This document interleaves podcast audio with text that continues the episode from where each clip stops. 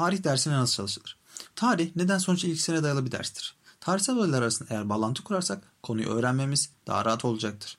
Örneğin kavimler göçü. Neden nedir?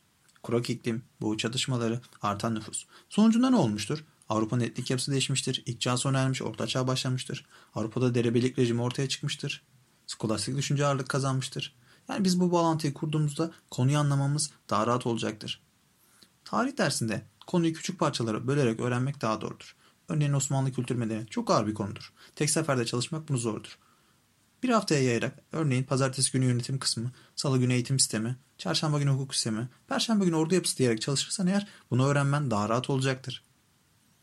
Tarih dersinin aklında kalması için öncelikle gördüğün dersi aynı gün içerisinde mutlaka tekrar etmen gerekir. Bir başkasına anlatarak da tekrar yapabilirsin.